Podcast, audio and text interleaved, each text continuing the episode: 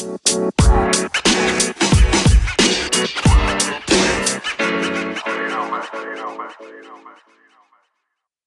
up, everybody, and welcome back to another movie review. I'm Chase Lee reviewing for DallasMovieScreenings.com, and the movie I want to take a look at right now is Unhinged. Now, this one comes from Solstice Studios, and I hope I pronounce this correctly, but directed by Derrick Borte. Derrick Bort.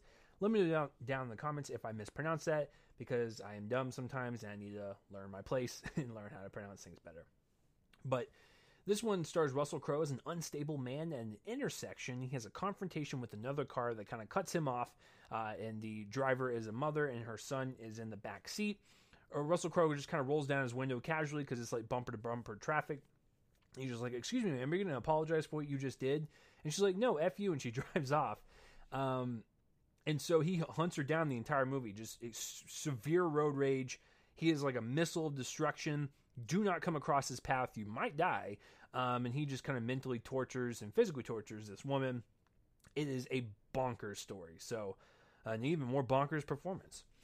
So going into this, I never watched a trailer for it, but I love uh, hearing the story behind this movie in terms of it being like you know the first big movie back in theaters after the whole you know COVID quarantine kind of era. We're still in that era, but you know that was like the first one to like come out and like Solstice Studios was really proud about it because I think this was their first one they were going to release. So kind of a good and bad scenario. You know, good that they're one of the few movies out there to play in theaters, but bad because limited markets. But they're still going to do it anyways because Russell Crowe, action film, you know, there's got to be some draw to it. So there's got to be a crowd for this movie. So, but yeah, it got, it got pushed back and pushed back, but it's finally come out in theaters this Friday, August 21st. Um, I got to see it a little early for you guys. Thank you, Solstice Studios and Allied Marketing, for allowing me to see it early and still allowing me to do this on YouTube and babble on about movies. Really much appreciated. So I saw it, and I think it's just okay. Uh, it's one of those scenarios to where I don't really want to watch it again, but it also wasn't like terrible. Uh, I know how people can view it as terrible, and I'll get to that in just a second. But for me, it was just kind of like it was fun in some parts. It was slightly entertaining. It's an hour and a half long. It was pretty breezy, and then I moved on with my life. But it's not really memorable as soon as it's done. It's just kind of like an in the moment type of experience. So let me start with uh, the director, Derrick and how I think uh, there's a couple there there's some things that work for him and there's some things that don't. So some of the things that do work for him as a director and really kind of seeing this play out is that this is a pretty entertaining movie. It's well edited. The stunt work and the uh, staging and uh, you know choreographed like stunts, those are really awesome to see uh, in this film.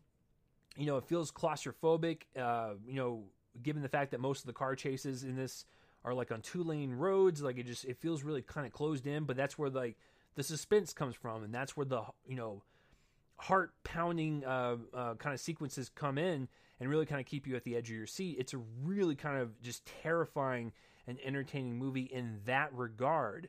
Um, so there's a lot of you know well edited sequences. This thing fires like a bullet. It doesn't waste any time. So Derrick knows that that is the first and foremost thing for this uh, this story is to make it as entertaining as possible, and I think he does just that. If you're looking something more of like if you're looking for like a Fast and Furious situation, it's not that extreme, but there's some ridiculous stuff that happens in this, so it, it might teeter into that category. But the action I think is pretty solid nonetheless. If you're just looking for that from that uh, point of view. What I didn't really care about it, um, I think the most is the way they portray Russell Crowe's character. It's not as bad as something like The Fanatic from last year with John Travolta. It gets there, but um, if it if it was kind of portrayed like that, I probably would have um, jumped on this movie way worse than I am right now. But very early on, they mention mental health and they mention road rage and how there's a lot of people that display anger out there that get caught on video, and you can definitely tell in some scenarios there's just something not right with this person. Like there is a mental health issue, and that's not something to take lightly. If they never brought it up in this movie, I would have never brought this up in the review. But they bring it up early on as if like this is the main kind of thing that's driving Russell Crowe's character, and we should really get this man some help.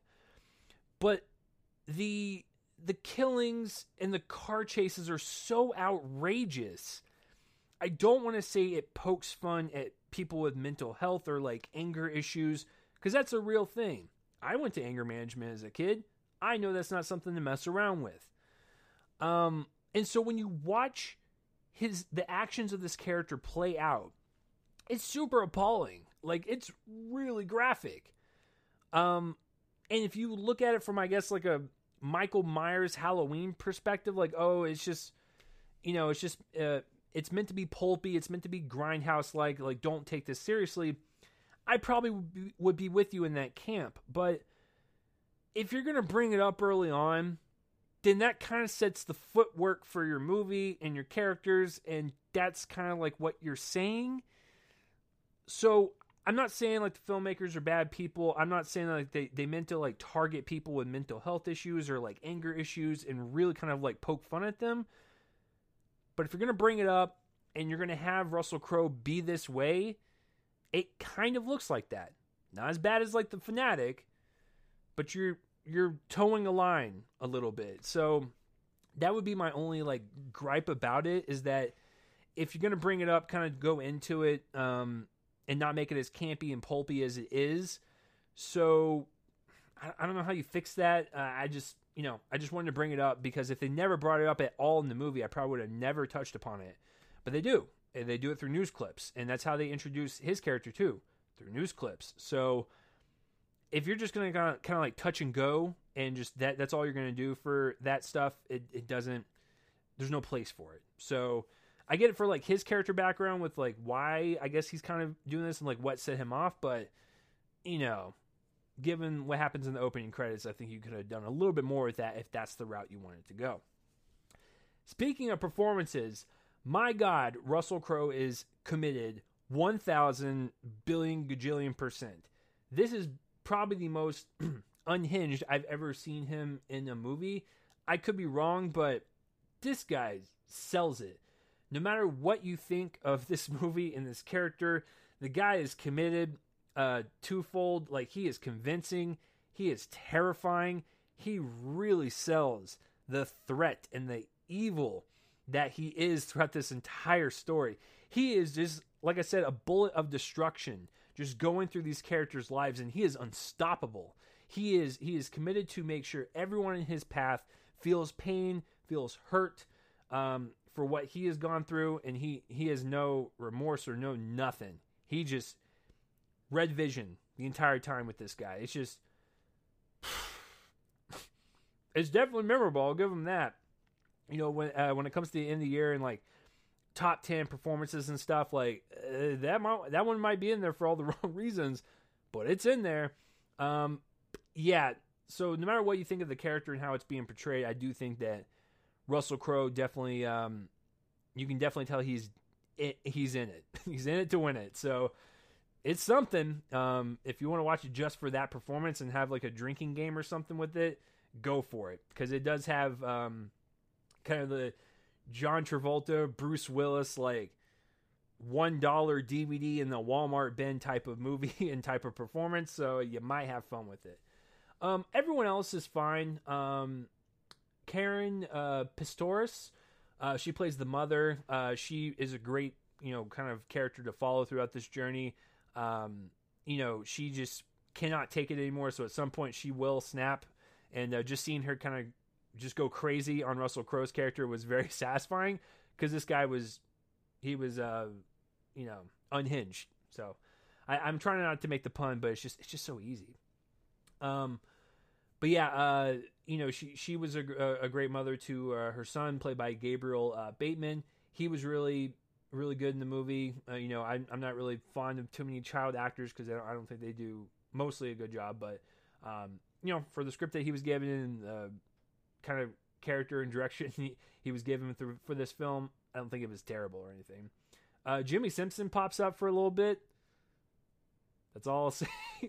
I always I always like that guy. But yeah, I think uh, given how ridiculous this whole movie is, I think uh, everyone is committed to the best of their ability. But you you see this movie for Russell Crowe's performance. Let's keep it real. And like I said, it's an hour and a half long. It's pretty well edited. It doesn't waste any time.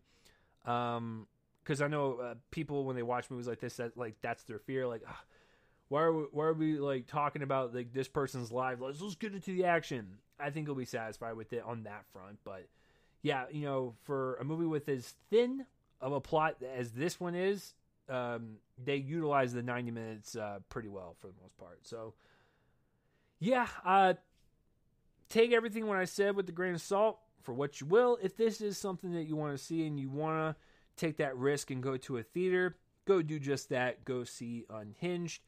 It is, like I said, bonkers and crazy. So, uh, yeah, so that's my review of Unhinged. I'm to give it a C. It's kind of just whatever uh, in my book, um, and I already forgot about it. So, let me know down below what you thought of Unhinged, if you really liked it, if you really hated it. What did you think of the whole kind of mental health uh, angle that they were playing on in the beginning, kind of how Russell Crowe turned out? Um, let me know all that down below. Uh, I, I, read all the comments, even though I, even if I don't reply to all of them. So that will do it for this review. If you are watching this on YouTube, please subscribe to my YouTube channel so you can get up to date when I, whenever I review anything. If you're more of a podcast person, you want these in audio form, you can do just that on the Reel Me In Colon Movie Podcast podcast feed. I'm on Anchor, Castbox, Spotify. I'm all over the place if audio uh, reviews are more your style. So that will do it for this review, guys. I'm Chase Lee uh, for DallasMovieScreenings.com, and tune in next time for whatever I review next. I will see you guys later. Man.